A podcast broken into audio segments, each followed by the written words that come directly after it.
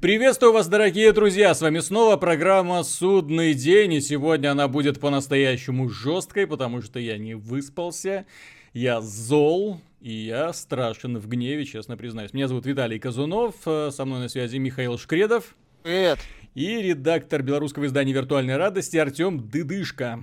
Здравствуйте. А почему же я такой зол, Миша? Вот догадайся, пожалуйста. Ты зачем-то начал играть в No Man's Sky. Да. Более того, я его купил. Я его купил. Ты вот в PS4 версию играешь, благородную, благороднейшую версию. Вот. А я взял стимовскую версию. Ну, ты знаешь, вот поддался волне ажиотажа. Вот смотрю, все говорят про No Man's Sky. Все ругают No Man's Sky. Все его критикуют. Но, тем не менее, все в него, черт побери, играют. Заходишь в Twitch, все играют в No Man's Sky. Заходишь в Steam, огромная толпа людей играет в No Man's Sky. Думаешь, блин, ну, наверное, просто это нытье такое, да? Вот это разочарованных людей с завышенными ожиданиями. На самом деле, продукт-то гениальный. Однако, поиграв в него, 24 часа, судя по статистике стимовской, поиграв в него столько времени, я пришел к выводу, что, черт побери, все они были правы, потому что, когда ты ждешь, ну вот сейчас, вот еще немножечко пройдет времени, да, вот, наверное, если приблизиться к центру галактики, что-нибудь начнется.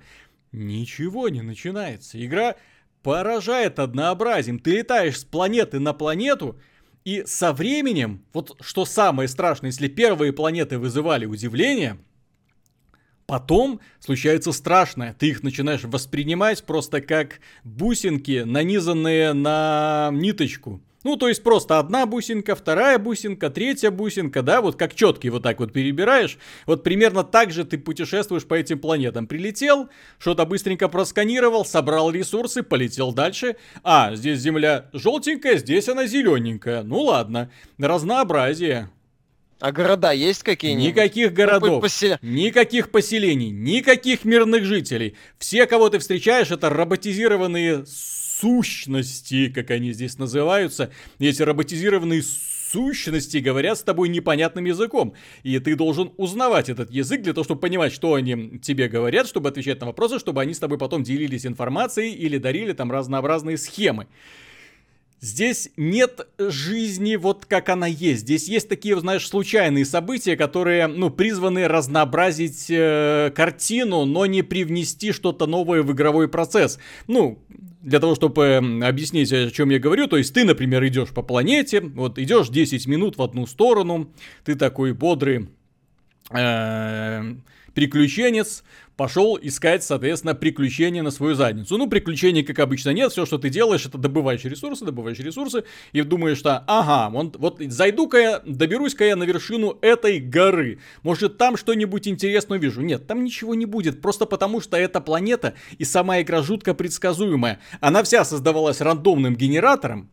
Ну, грубо говоря, да. То есть, она создавалась рандомным генератором, при этом она же не имеет никаких уникальных черт, то есть все, что тебе может зацепиться глаз, за что может зацепиться, это за уникальные черты ландшафта, да, ну какие-нибудь интересные. Особо высокая гора, интересная впадина, красивое озерцо с кустиками там вокруг, да, если есть какие-нибудь кустики, какое-нибудь особо странное создание, да, но если ты ищешь что-нибудь именно ощущение путешествия по далеким мирам со встречами с инопланетянами, планетными формами жизни или хотя бы свидетельствами об этих формах жизни, да, вот что-то типа как было в первом, черт побери, Mass Effect, вот помнишь вот эти вот первые высадки вот на Мака, когда бессмысленные, бесполезные, пустые, ты выбрасываешься на Мака на каком-нибудь астероиде, на каком-нибудь планетоиде и колесишь.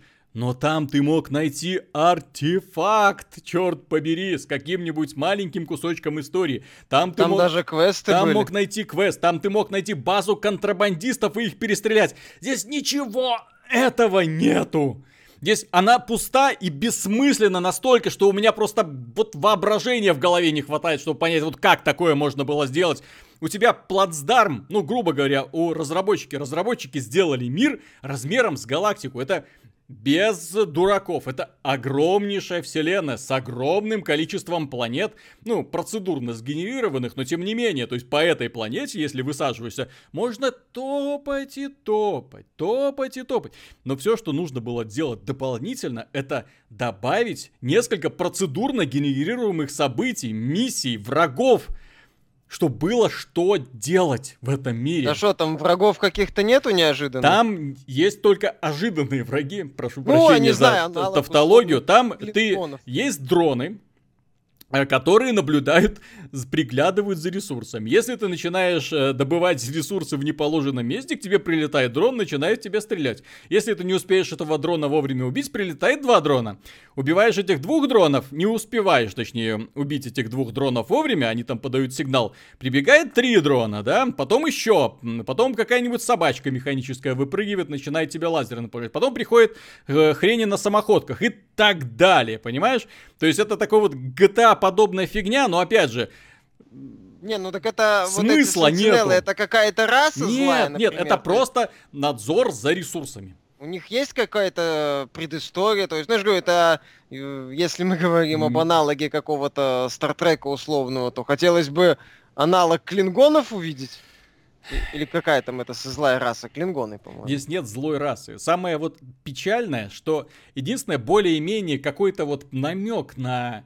существование какой-то жизни, это болтающиеся возле планет, я не могу сказать на орбите, потому что тут каждая планета на орбите друг друга. Здесь сами системы звездные, они так сделаны, что ну просто смех вызывает. Вот где-то далеко-далеко-далеко-далеко висит солнышко, а вот 6 планет, которые в этой системе, они компактно друг с другом, чуть вот сцепившись как протоны в атоме, вот как-то вот так вот болтаются. Вот. И ты от одной к другой просто перелетаешь. Несомненно, это дает поразительно красивые панорамы, когда ты вечером смотришь, и на небе вот одна, типа луна, вторая, третья, четвертая, 5 лун. Красота. И все размером, ну, там, ну, огромных размеров, да? И вот, между этими лунами иногда висят космические корабли. Иногда вокруг этих космических кораблей происходят, ну, какие-то перестрелки. И ты летишь такой на полных парах, думаешь, пацаны, сейчас я помогу. Ну вот, прилетаешь туда и понимаешь, что все это декорация. То есть ты, что ты там есть, что тебя там нету, на тебя никто не обращает внимания. Ну вот, это декорация. Вот если ты идешь, например, по планете, да, тоже думаешь, ах, что-то заскучало. И тут над головой проносятся три истребителя. Ты такой, ах ты, елки-палки. Потом, правда, ты идешь дальше, опять проносятся три истребителя. Идешь дальше, опять проносятся три истребителя. И ты понимаешь, ага, что-то тут не так. Я, похоже, в «Матрице». И вот сама игра, я не знаю, вот у меня такое ощущение, вот сама концепция игры, вот что вот главный герой, вот он как бы очутился в какой-то матрице, вот, ну, фактически мы же там в нее и играем, получается, да? То есть это неправдоподобная вселенная, где огромные куски меди висят в воздухе. Вот, зашиб какое-нибудь животное, железо из него выпало, нормально. Харчу таких животных к нам. Там же можно кормить животных. Да, железом. Железо. Вот. Ну, мне понравилось, это Стерлин, кажется, да? Описал эту игру. Это игра о том, как ты можешь кормить динозавра, похоже, курицу динозавра железом. Это мне понравилось, очень хорошее описание этой игры, по-моему. Там куры деньги клюют, да? В этой игре. Они железо клюют. Найти кур, которые клюют золото, я, честно, не видел. Золото — это такой трудно добываемый, точнее не трудно, долго добываемый материал. Я даже не рискнул бы их покормить. Но рандомный генератор, там вот проблема, наверное, такая же, как в некоторых играх. Типа спорт, да, когда вот этот рандомный генератор создает существ, несовместимых с жизнью. Ну, спорт этим целенаправленно занимался. Да. Это была фишка спора. И здесь вот со временем приходит понимание, что вот вся вот эта уникальность созданных миров, это сколько там они квадриллионов обещали? 18 квадриллионов, у меня в голову не помещает эта цифра, да? То есть, естественно, ни один человек в мире, да, не сможет облететь все вот эти вот планеты для того, чтобы убедиться в том, что они, да, одинаковы, по сути. То есть, на них нет каких-то уникальных явлений. И ты, соответственно, путешествуешь туда, пытаешься добраться к центру галактики, и это твой main quest, что называется. Для этого тебе нужно крафтить топливо, заряжать корабль и ближе, ближе и ближе идти вперед. Зачем? Почему? Кто? Что? Блин! Starbound вышел наконец-то из альфа-версии. Потрясающая игра, выживалка. Она двухмерная, да, двухмерная. За $10, не за 60, за 10. Вот, и спокойненько в нее можно играть. Там есть мультиплеер, кстати, тоже можно в нескольких ром создавать эти базы, выживать и все такое. Ну, мы в прошлом выпуске оговорили, что есть огромное количество всяких игр на выживание, где, ну, в основе которых находится геймплей. Геймплей, черт побери. Если вы хотите нормальный космосим, есть Elite Dangerous с отличной графикой, с отличным элитоподобным игровым процессом. А, кстати, насчет элитоподобного игрового процесса. Ну, собственно говоря, это и есть все элита, достаточно плохо с космическими боями в игре. А там они никак. Здесь управление кораблем убогое. Это сразу нужно иметь в виду. Это убогое управление кораблем. Мне за 24 часа встретились космические пираты ровно один раз.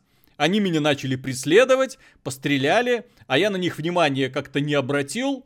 И пошел на снижение, и они отвалились. Все, то есть, вот вся встреча была. Можно было с ними постреляться, но опять же, зачем? Вот главный вопрос, который стоит, зачем стрелять? И вот главное, что тебе твой, и что называется, твоя задача, вот как только ты ощутился в этом мире, блин, расширить инвентарь. Потому что вот имеющихся слотов не хватает ни на что. И ты как припадочный носишься по планетам, ищешь станции для увеличения инвентаря, ищешь деньги для того, чтобы купить эти слоты для увеличения инвентаря. И вот эта вот лихорадка, она продолжается. Ради интереса, когда я уже понял, что все, я больше в это играть не буду. С меня хватит, я наелся. Я нашел видеообзор человека в интернете, там, ну, типа, walkthrough, да, то есть человек, который, типа, там все прошел. И там человек, нашел его последний ролик, где там написано «ending». Вот, и думаю, посмотрю хотя бы, чем оно все закончится. И там человек говорит, уже к финалу ролика, говорит, вы знаете, ребята, я заканчиваю с этой игрой, мне задолбало. Ending. Говорит, потому что, я не вижу, что здесь еще можно сделать, что бы мне расширило, потому что это все очень и очень повторяем. То есть, все повторяется одно за другим, снова и снова. Я не понимаю, что мне еще игра может предложить в этом. Говорит, мне даже не интересно. Я заканчиваю с этой игрой. Все. Вот у меня вот примерно такое же ощущение, потому что это игра, в которой, конечно, можно заниматься всякой фигней, но проблема в том, что разработчики даже про всякую фигню не подумали. Ну, допустим, простой сценарий, да, вот ты находишь прекрасную, красивую, очаровательную зеленую планету. На ней живут существа, которые тебе даже внешне нравятся, они красивые, не вызывают отвращения, хотя бы так, вот, да, не вызывают отвращения. И, допустим, ты хочешь построить на берегу какого-нибудь озерца домик, ходить охотиться на этих животных, крафтить какие-нибудь крепости, строить механизмы, да. Так ничего этого нету. Я всего этого не хочу. Ты не хочешь. Я хочу найти персонажа женского пола гуманоида, с каким-нибудь... А мы не знаем, какой пол у главного героя. А мне пофиг, допустим, мужской, с каким-нибудь экзотическим и непопулярным у нас именем, не знаю, Ариана, допустим. Здесь может... Вот, который тягой к извращенному сексу, вот как-то чего хочется найти. Нафиг домики. Ты знаешь, я думаю... Знаешь, космическое приключение, от него хочется космического приключения, а не хождение по... полумертвым планетам, кормление одинаково дружелюбных зверушек железом и прочей и отсутствием каких бы то ни было интересных возможностей. Я тебе скажу, тебя испортил Star Trek. тебя испортил Star Trek. Там, конечно, было много посвящено серии разнообразному сексу с инопланетянками. С разнообразными инопланетянками. Капитан Кирк молодец. Вот, ну, я, конечно, говорю про сериал Star Trek, не про художественный фильм, где все с этим гораздо так. Нет, все жестче. Вот. Ну, еще не жестче, но в Бионде вполне этот классный персонаж был. Угу. Так вот. Газель сыграл. Да. Так вот, если вы хотите космическое путешествие, если вы думаете, что это игра элитоподобная, нет, здесь даже близко нет космосим. Это не космосим. Перелеты между планетками в космосе — это загрузки. То есть воспринимайте их просто как длинные загрузки между огромными уровнями, в которых нефиг делать. Вот и все. Вот и все. То есть я больше не знаю, о чем эта игра, зачем она нужна. И тем не менее, вот самое парадоксальное, я не могу не восхищаться маркетингом этой игры. Когда разработчики выпускали свои замечательные трейлеры, когда они показывали в них огромных червей, ну вот типа как в Дюне, да, которые скользят по песку, на горизонте где-то находится красивый город с развивающимися флагами, когда они показывали удивительный подводный мир, полный живых организмов, да, ну, рыбок там, медуз и прочего, когда они показывали огромные крейсеры, которые свалились на планету, вот в стиле «Звездных войн», да, вот когда Star Destroyer лежит на песке, вот такую картину ты видел, такой думаю, блин, ну, наверное же что-то в этом есть, наверное же, что это не просто декорация, наверное же, что-то с этим можно делать. Так вот, этого всего, во-первых, в игре нету, то, что они показывали. Почему-то, ну как почему-то, я более чем уверен, что все вот эти вот игровые ролики создавались при помощи отдельного инструментария, потому что в игре даже графика не такая, как нам показывали, даже близко не такая. И финальную версию, которая создавалась вручную создавались именно рекламные ролики. В реальной игре, в этих на планетах уровнях, которые созданы рандомным генератором, ничего этого нету. Океаны пусты. Просто такая пленочка идет. Никаких таких удивительных, неожиданных объектов нету. Никаких супергигантских животных, как городов. Ну, про это мы уже говорили. Это потрясающий обман, на который повелись очень многие игроки. Они сейчас в Steam, они сейчас на сайте Metacritic поливают игру почем зря. Они рассказывают, как их обманули. Они рассказывают, что разработчики, предали все их идеалы. Что в игре нет и 10% из того, что им обещали. Что игра совершенно не оправдала их ожиданий, черт побери. Но... Знаешь, вопрос не в ожиданиях. Я, на самом деле, не очень люблю сравнивать ожидания и реальность, за редким исключением, типа, проектов Crysis 2, например. Ага. Потому что это не совсем корректно, поскольку, те же, например, можно сказать, что разработчики игры Ghostbusters, например, не обещали плохую игру. Угу. Они ж не обещали, что они сделают плохую игру. Вот как-то, поэтому давайте не будем сравнивать обещания и реальность. Я смотрю на игру и вижу в ней пустоту. Угу. Вот и все. То есть мне не хочется говорить, что разработчики говорили, что они не говорили. Повторяю, разработчики Ghostbusters не говорили, что они сделают полный шлак, абсолютный, непроходимый, в смысле, отвратить. Вот, там, или там еще Flight Control, у которого, по-моему, средний балл 1.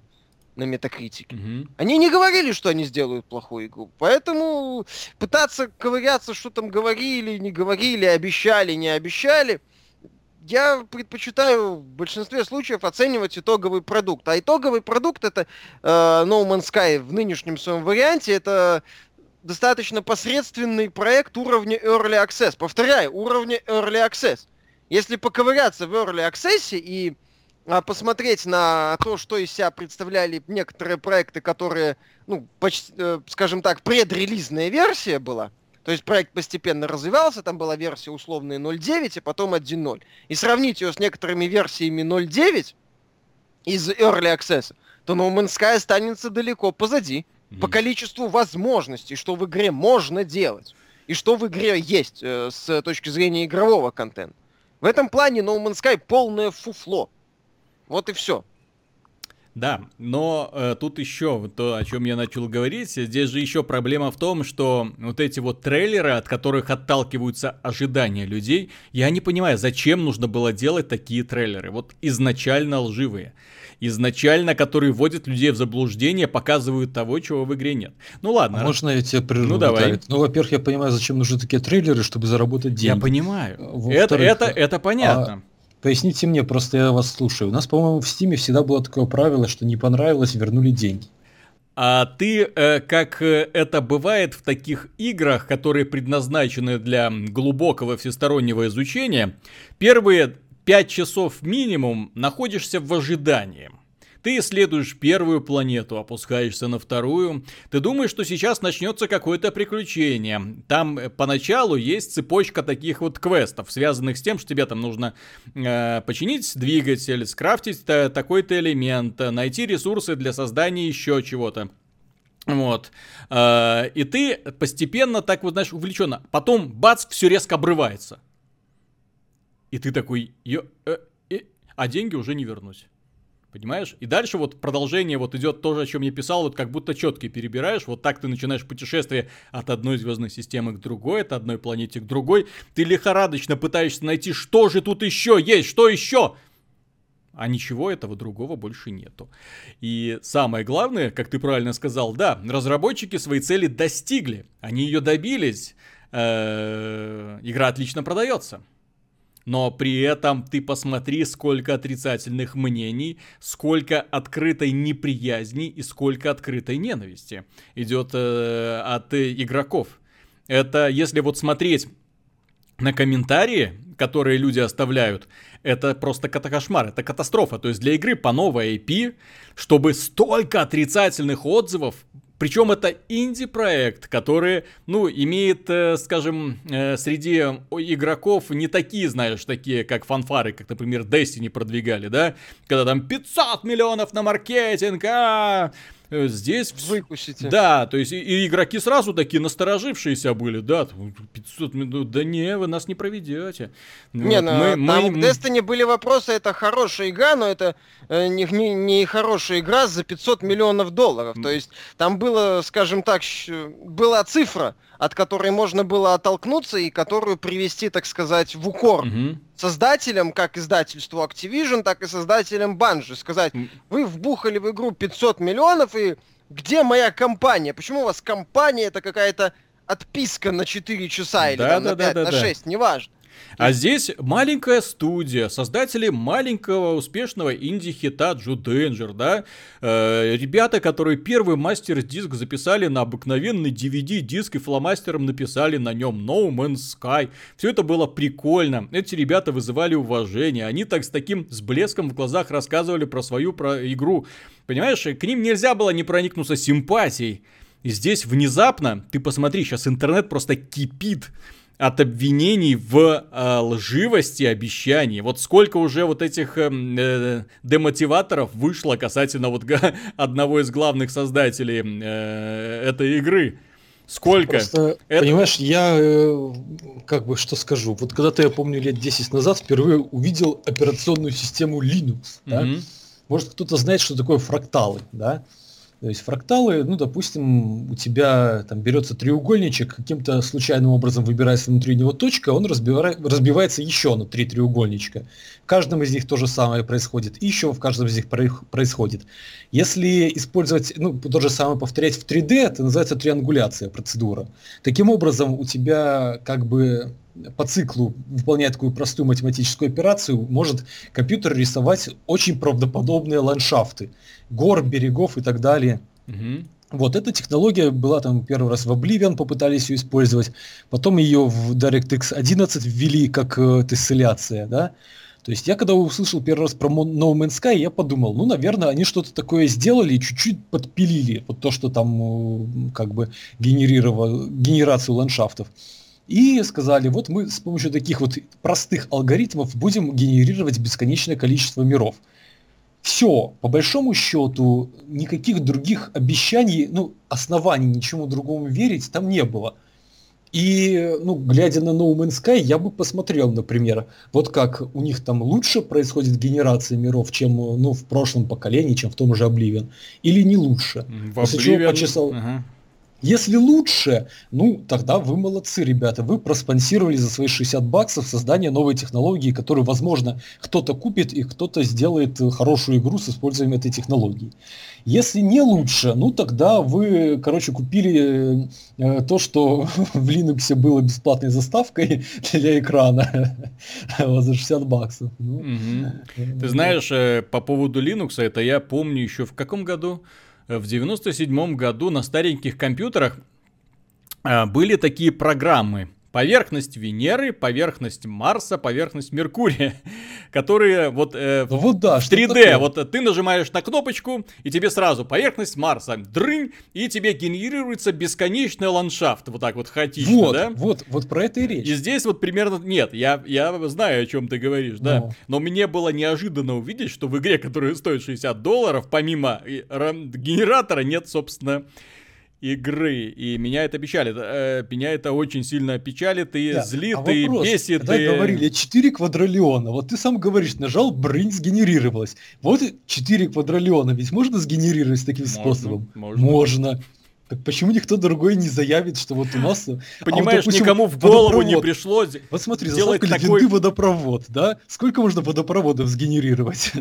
4 квадриллиона или там 5 квадриллионов? Нинтендо описается. Ну, когда узнает, сколько можно водопустить. И Марио там, да. У Марио будет оргазм. Вот, но ты знаешь, у меня после знакомства с No Man's Sky, вот единственная вот мысль в голове была, вот современная игровая индустрия, вот если вот мы дошли до того, что уровни в игре, для игр могут уже достаточно большие и правдоподобные, если немножко этот алгоритм усложнить, да, то можно, в принципе, генерировать огромные ландшафты вообще без проблем, потому что на самом деле там попадаются очень-очень красивые виды. Если индустрия уже дошла до этого, как скоро выйдут игры, в которых будет процедурно генерируемый геймплей. То есть компьютер сам будет определять, как тебе во что играть в конкретной точке локации. Ты верно просто задаешь. Я тебе на это скажу две вещи. Первое, на это направление работает, по-моему, только Blizzard и, конечно, Индия, вся песочница. И второе... Ну, а, собственно, у нас бы давно такие игры были, если бы на их, как бы, запрос был постоянный, и в эту сторону постоянно кто-то бы работал. Потому что, ну, говорю, эта идея довольно старая. Это нет ничего, допустим, вот есть игра Парадокса какая-нибудь, да, там Европа Универсалис. Она тебе генерирует, ну, как бы, ситуации почти бесконечное количество. Вот, но... Ну, как бы ее называют Excel, да, то есть там по аттрактивности, да, по дружелюбности она сопоставима с Microsoft Excel. Вот, поэтому ее мало кто знает. Вот была игра, допустим, Mountain Blade, ее сделали там турецкая семья, муж и жена, 2 человека. Тоже там было огромное количество ситуаций, там могли быть скачки, грабежи, турниры рыцарские, караваны и так далее. Да, эти достаточно популярные. Вторая часть. Ну, достаточно популярная в узких кругах. Но посмотри, какие ей оценки ставили, когда она только вышла. Не скажу, что это были большие оценки. И... Вот, но я к тому, что даже хорошо. Ее взяли под крыло те же самые Парадоксы, по-моему, насколько я помню. Вот, да, ну, то есть речь о чем? О том, что это где-то в параллельной реальности существует, и, ну, деньги проходят мимо. Ну, и вспоминают о том, что да, вот так можно сделать, очень редко. Какая-то студия сделала Speed 3. До этого деревья были очень сложными, и, допустим, в Morrowind'е очень маленькая дальность прорисовки, потому что деревья сложно прорисовать. Какая-то студия сделала, оказывается, можно делать кучу деревьев. Все теперь этим пользуются, это стало нормой. Они что, делали вначале симулятор леса для этого? Ну да, ну говорю, им повезло. Вот если бы они сделали симулятор леса, понимаешь, мы тоже говорили. Я таки напомню, что, кстати, Oblivion ругали в первую очередь как раз из-за процедурно генерируемых донжонов. Где ты заходил в донжончик, а там была всегда примерно одинаковая картина, сгенерированная компьютером. Ну, вопрос в чем? Нет, там еще были очень, очень специфические Радиант АИ. Я просто к тому задаю вопрос, что ты либо смотришь на этот Радиант АИ и видишь, что это просто логово сумасшедших, реально, ну там как бы потрясающий был человек, сидели двое человека за столом, один вставал, говорил «до свидания», обходил стол, забывал в это время, что он сказал «до свидания», и говорил «здрасте», и уже стоя продолжал беседу с тем человеком, который сидел, да. Вот такие вот были перлы. Какой шутник. Ну да, ну, как бы с другой стороны, ты мог на это смотреть так, что, ну вот, да, это первая попытка, они, может быть, дошлифуют, но все смотрят всегда в первую, как бы, направление. Да. Вот, ну ладно, ребят, хватит уже про этот No Man's Sky, несомненно, это коммерческий успех. Если я не ошибаюсь, сейчас в Steam уже продано около 800 тысяч копий. Если другие компании поймут, каким образом можно вот так же раздувать вокруг своих проектов информационный бум, то есть и чтобы пользователи заинтересовались, чтобы им было плевать вообще, что происходит, пойду куплю, вот, плевать на отзывы других, плевать на обзоры, я пойду куплю, не говорите мне ничего, я ничего не слышу. Виталик, да. А можно мне тоже поорать? Вот ты мне объясни такую систему, это совсем немножко вот другая тема, но мне, допустим, ну, в моем паблике появляется ролик, блин, в игре «Пятница 13-е» можно убить об стену чела. И все говорят, вау, я куплю эту игру, тут можно купить и убить чела об стену. Никто не смотрит, что там древнейший движок. Никто не смотрит, что там герой по локации даже не двигается, а телепортируется. Mm-hmm. Понимаешь, что там отсутствует искусственный интеллект, что там все на уровне, там, не знаю, студенческой работы на Unity. Но говорят, блин, там можно убить об стену. Так в Mirror's Edge... Каталист тоже можно убить об стену? Ну, я уверен, что вот говорю, там ну, второе место поднимется в Стиме, когда эта игра выйдет. Угу. А потом все скажут, что это отстой. Нас обманули. Все Мне просто кажется, сделать. Что есть несколько таких пиар-шаблонов, которые прокатывают всегда. Вот один из них это, там, не знаю, у нас бесконечное количество контента. Там, второй из них это вот у нас офигенная жестокость. Третий из них я бы в этот список уже включил на самом деле скандинавскую тему. Потому что игр, которые у нас вот тут все про скандинавов, так, подождите, а что у вас там за геймплей, а что у вас там за особенности? Нет, у нас все про скандинавов. Подождите, еще раз. Есть Banner Saga, есть Oblivion, есть Hellblade. Да, а чем вы отличаетесь? Ну, я не знаю таких названий. Вот мы тут, нам нравится все про скандинавскую мифологию, мы решили сделать игру про скандинавскую мифологию. Вот вас еще не задолбало, что там каждый месяц анонсируют по такой игре с кем-то рогатым, там, вот. Кстати, да, шлема. Там викинги были, там еще что-то. Диаблоид какой-то анонсировали, Мидгард. Что-то с Мидгардом связано, еще что-то видел. Ну, есть, нет, тут Артем, кстати, правильно говорит, есть некоторые вещи такие вот, на которых... разработчики пытаются выехать. Модные относительно, или наоборот, не модные, которые внезапно становятся модными. А, ну, так вот, по поводу No Man's Sky, они попали с идеей бесконечного космоса, именно с идеей огромного количества, с одной стороны, огромного количества контента, с другой стороны, возможности исследовать. То есть, условная фан-база Mass Effect им показали, вот, не какие-то там набор скриптовых высадок, а целая вселенная. Пожалуйста. Ты знаешь, сейчас вот я наблюдаю отзыв уже к статье по поводу No Man's Sky, вот этой своей. И один товарищ пишет. Отличный гамес для уставших по вечерам людей. Когда на шутера силов нет, моба и прочие овер-дрочильни вызывают умирозение. От чего-то этакого хочется. Энергичным геймерам с кучей свободного времени в No Man's Sky ловить нечего. Факт.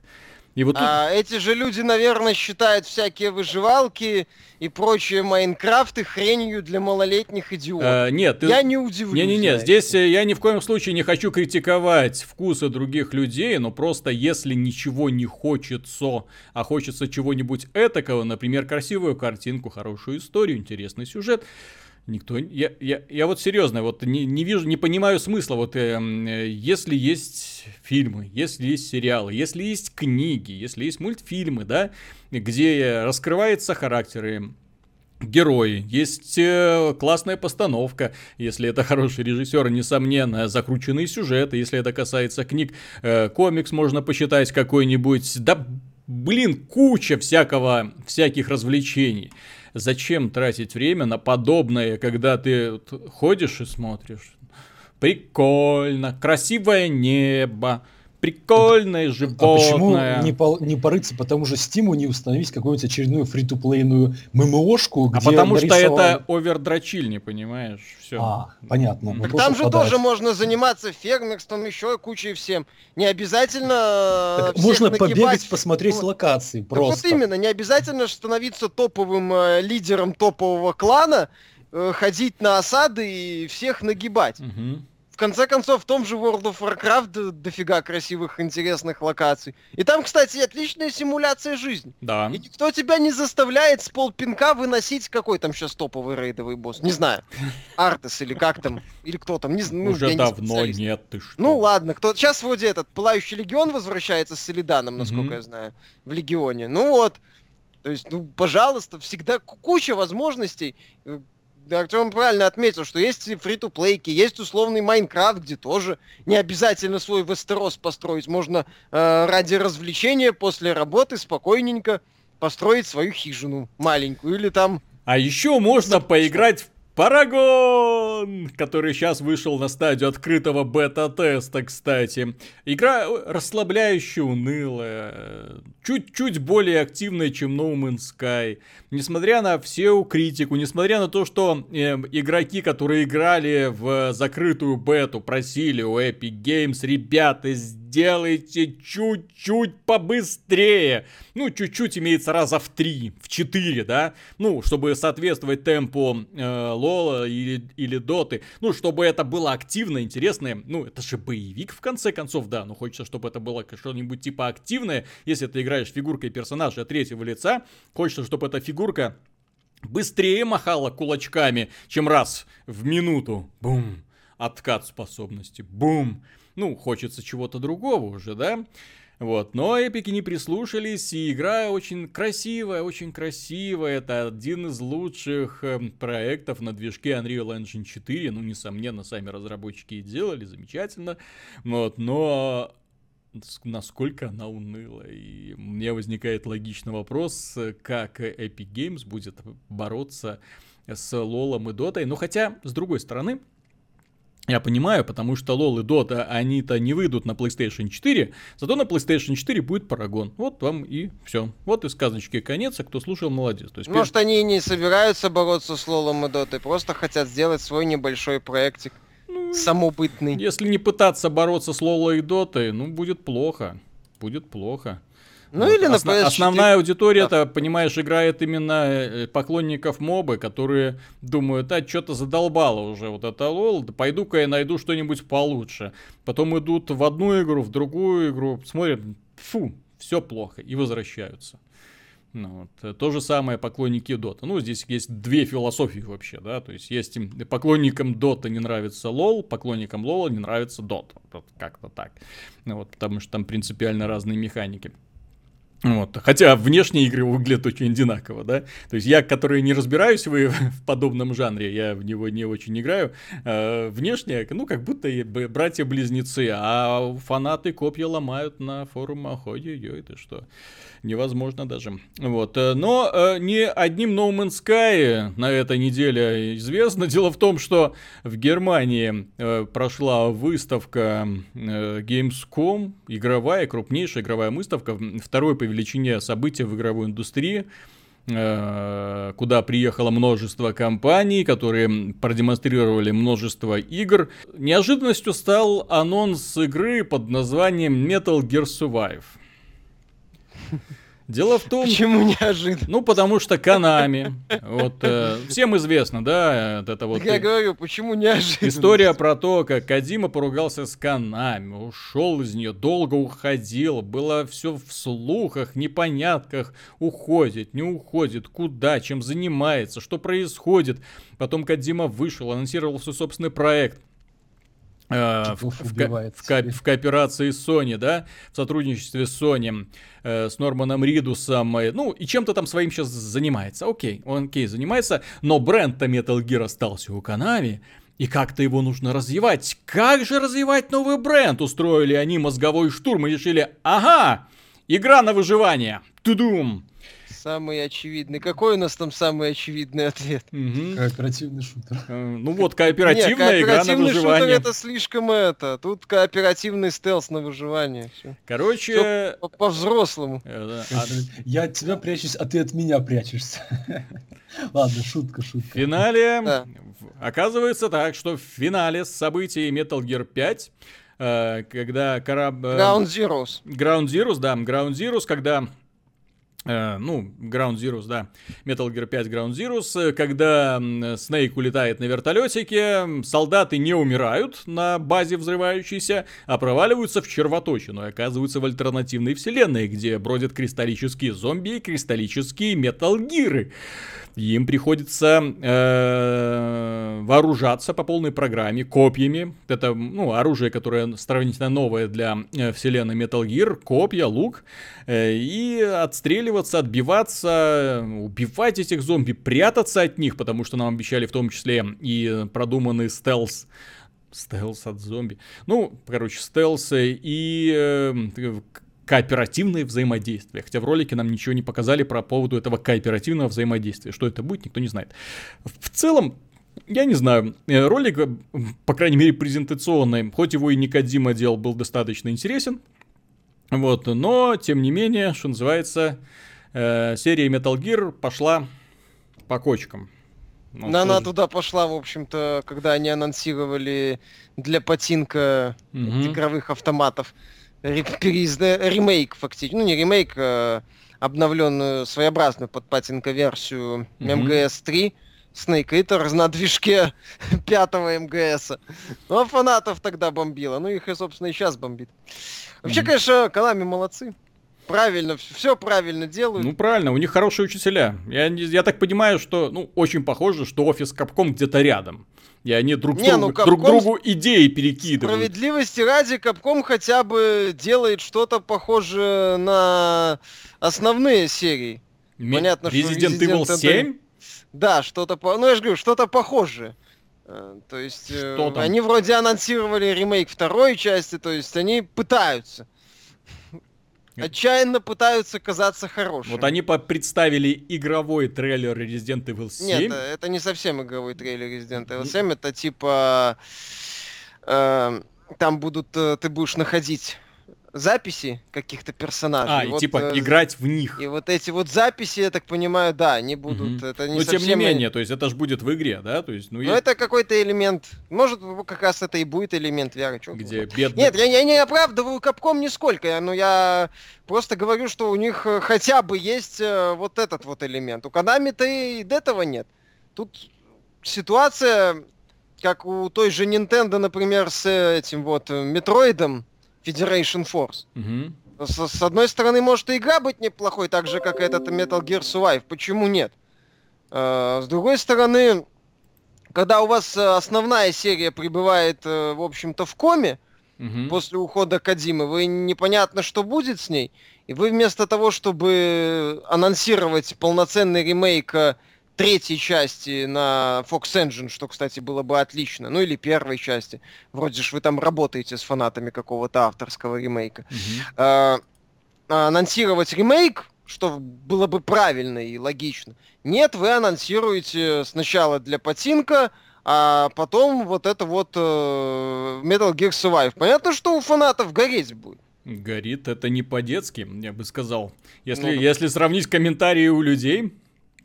по поводу вот этого Resident Evil Survive. Это больно.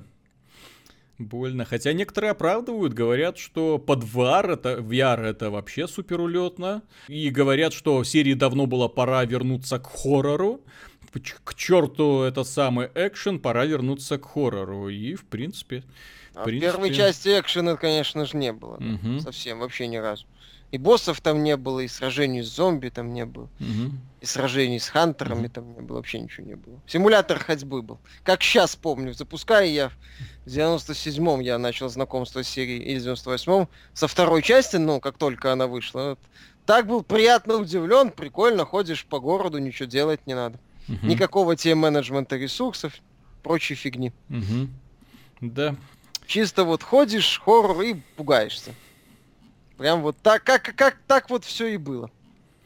Ну, ты знаешь, я, честно говоря, сейчас больше всего переживаю за Konami и Capcom, потому что ребята сейчас как-то вот теми бренды, которые у них остались, видно, что идеи толком нету, и они сейчас пытаются вот улавливать. Вот они, как всегда, вот сейчас вот в роли догоняющих пытаются вот... Capcom, она пошла вслед за инди-сценой, да, Konami сейчас делает, ну, что в тренде. Тоже, в общем-то, за инди-разработчиками, потому что, ну, кооперативный survival, это, в общем-то, да.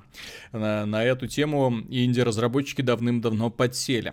Ну, да ладно. Самое интересное, что на этой выставке состоялась также очень интересный анонс и очень приятный анонс лично для меня. Игра Nier Automata от Platinum Games, боевик, интересный боевик про девочку в коротком платьице, которая разбирается с огромными роботами, ну и вообще... Там 3 протагониста будет, насколько я понимаю, или 2 и 1 летающий. Ну, девочка в коротком платьице там будет. Ну, это один из... Ну, все, тогда я счастлив. В общем, эта игра выйдет на PC. И в итоге получается интересная ситуация. С одной стороны, Nier Automata является... консольным эксклюзивом PlayStation 4. С другой стороны, Starbound является консольным эксклюзивом Xbox One. Но в обе эти игры смогут играть пользователи PC без всяких ограничений, да еще с хорошей графикой. На Windows 10. На Windows 10. Мне интересно, а почему Microsoft, которая хочет, чтобы на Windows 10 и на Xbox были одни и те же игры, не может, скажем так, в обратную сторону? Ну, в обратную сторону? Не, ну, то есть, игры из Xbox, тот же Quantum Break, так оказывается случайно на ПК. А вот игры с ПК не оказываются на Xbox. Вот и почему она не может поставить перед фактом, что, мол, хотите на PC, пожалуйста, либо вы делаете, что это появляется в нашем расчудесном магазине, который общий для консолей и для ПК, либо вы выходите на PC, но не под Windows. Ну... Знаешь, как можно поставить раком? Не, не поставится. А что? Не поставится. Ну... Не, а что им помешает? Ну, не того это... Возможно, да, вплоть до того, что антимонопольный комитет начнет разбирательство по поводу ограничений. Ну, там могут быть вопросы у проверяющих структур. Если Microsoft давайте в эту политику уже не лезть, но нет, Microsoft может какие угодно условия выдвигать. Я напомню, что когда-то они пытались индустрию палками, да, загонять в свое стойло, только здесь продавать игры, только у нас. Ну, чем все это закончилось, мы все прекрасно знаем, да?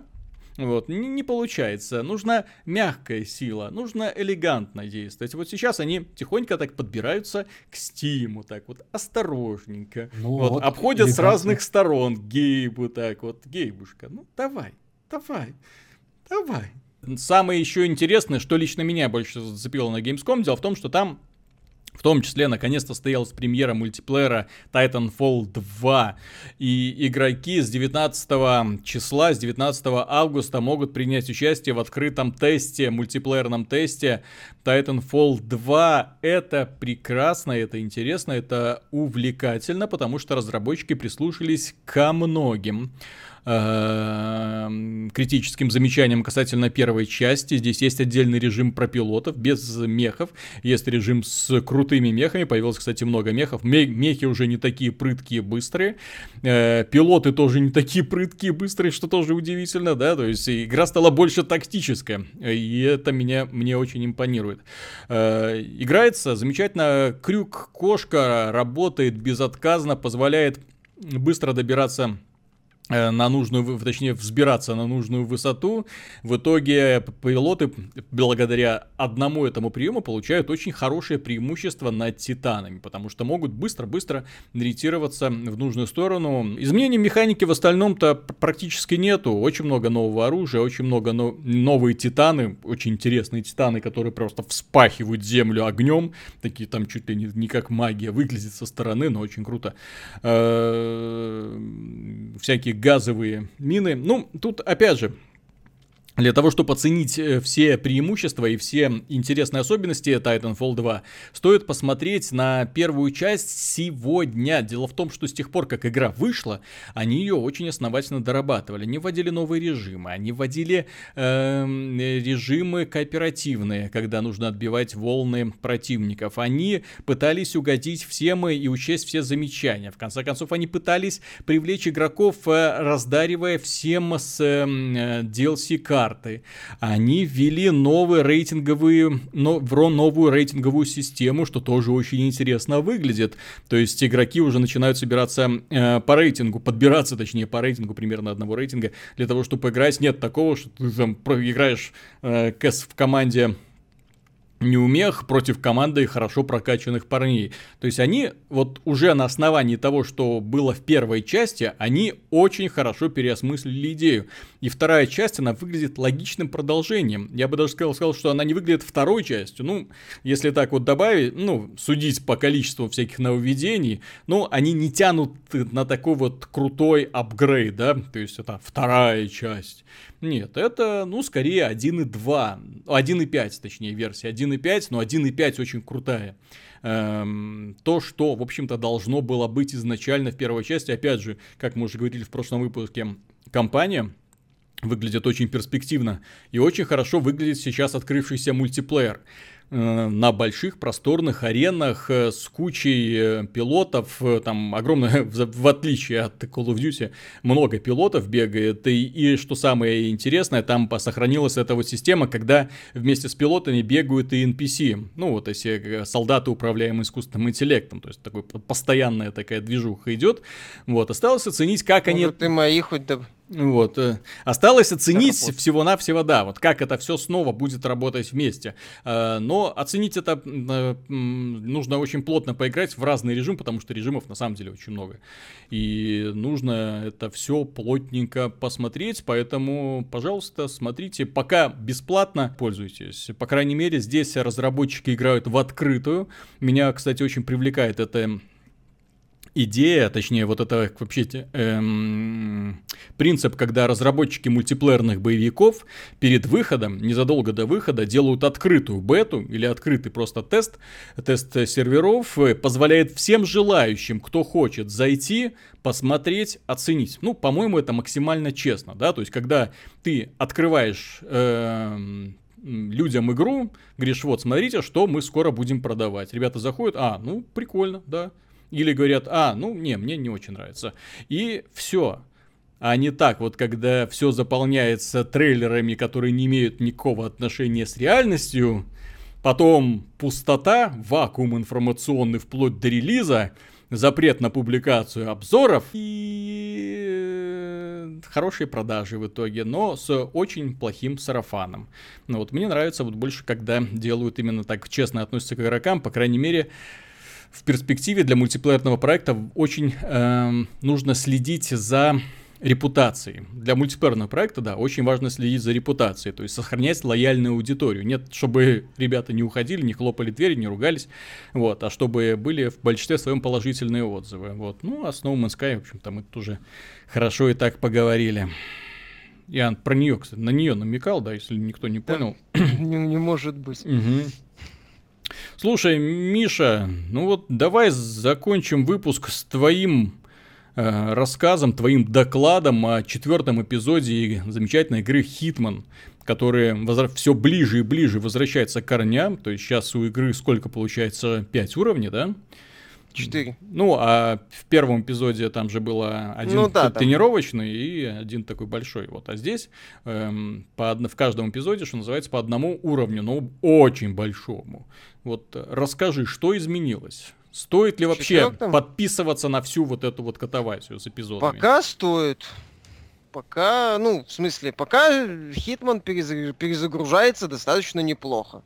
В нем есть определенные проблемы, вроде сложной, реализации сложностей в рамках кампании, которая основывается исключительно на отключении вот этих вспомогательных элементов интерфейса.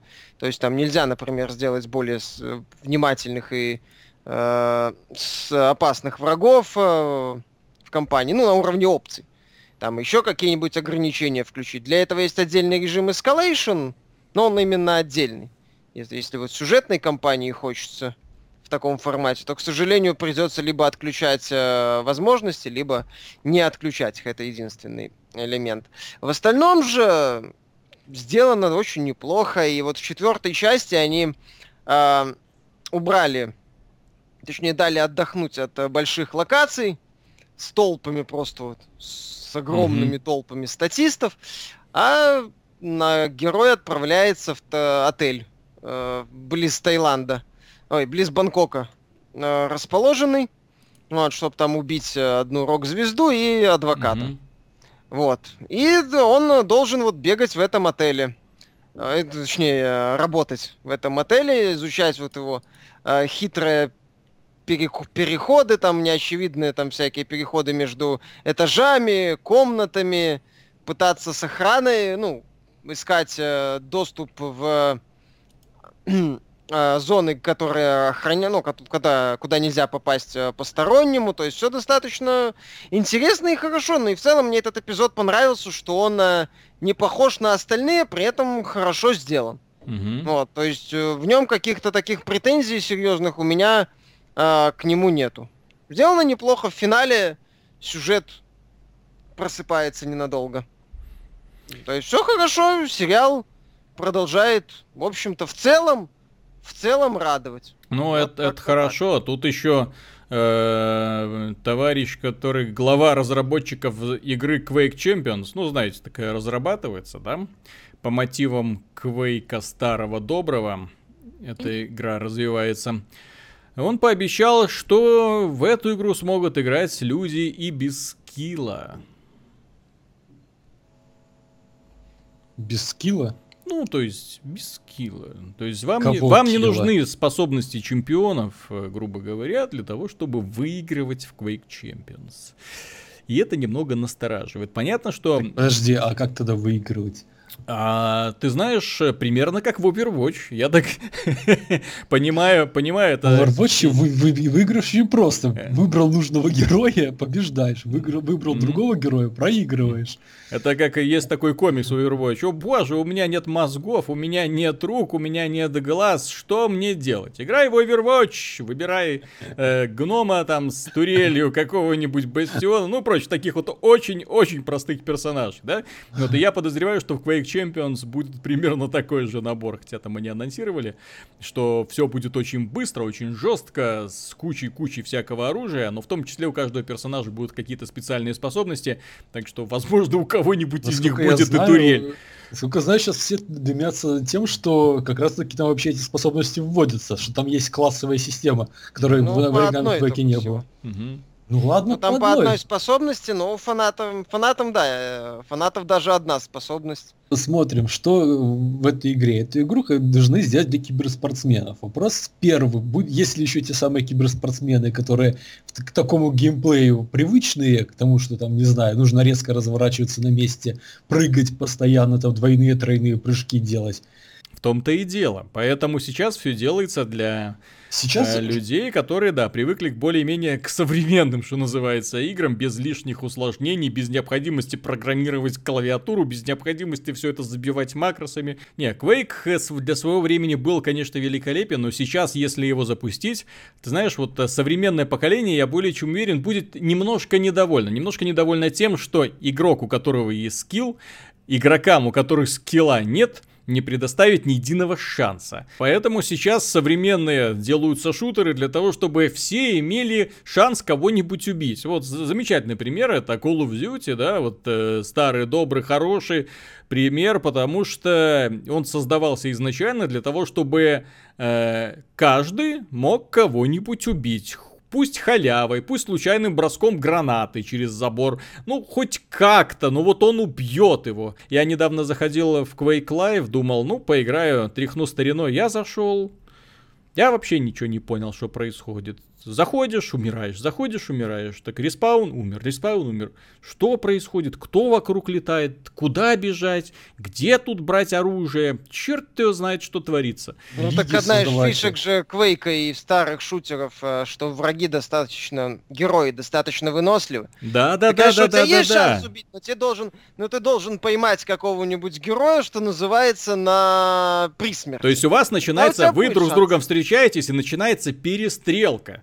И Duty, убить с одного выстрела не получится, поэтому, ну, если у нерельса. Получится, но рейлганом, например. Да, если там очень много переменных, понимаешь? Еще рейлган найти нужно, еще из него попасть нужно. Тут он еще перезаряжается, ну, в смысле, у него...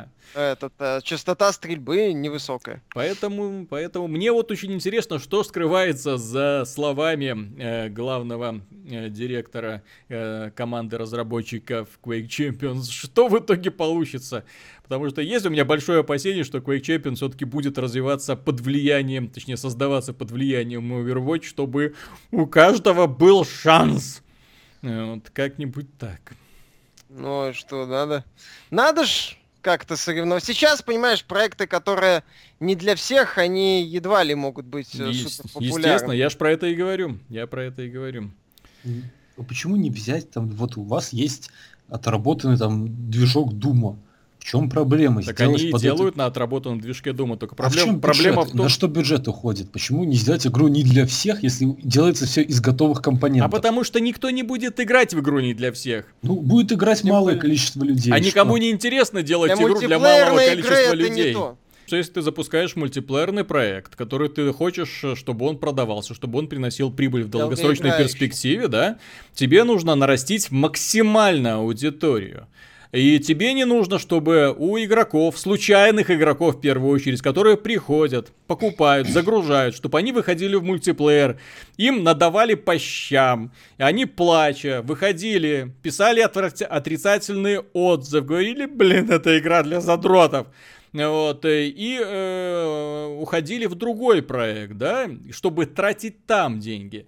Нужны игры, которые умеренно распределяют способности. Именно поэтому сейчас одной из основных задач любого мультиплеерного проекта является распределение игроков по рейтингам, чтобы собирались люди примерно одинаковых способностей в рамках вот своих вот маленьких вот таких вот междуусобчиков, чтобы не так, чтобы там звери выходили на маленьких нубов, да, рвали их как в тряпке и портили нубам настроение. Так нельзя делать. Все должно быть аккуратно, чинно. И на этом программа «Судный день» заканчивается. Летом выпусков больше не будет. Уходим в небольшой отпуск. До встречи в сентябре. Спасибо за внимание. С вами был Виталий Казунов, Михаил Шкредов. Пока. И Артём Дыдышко. До свидания. Auf Wiedersehen.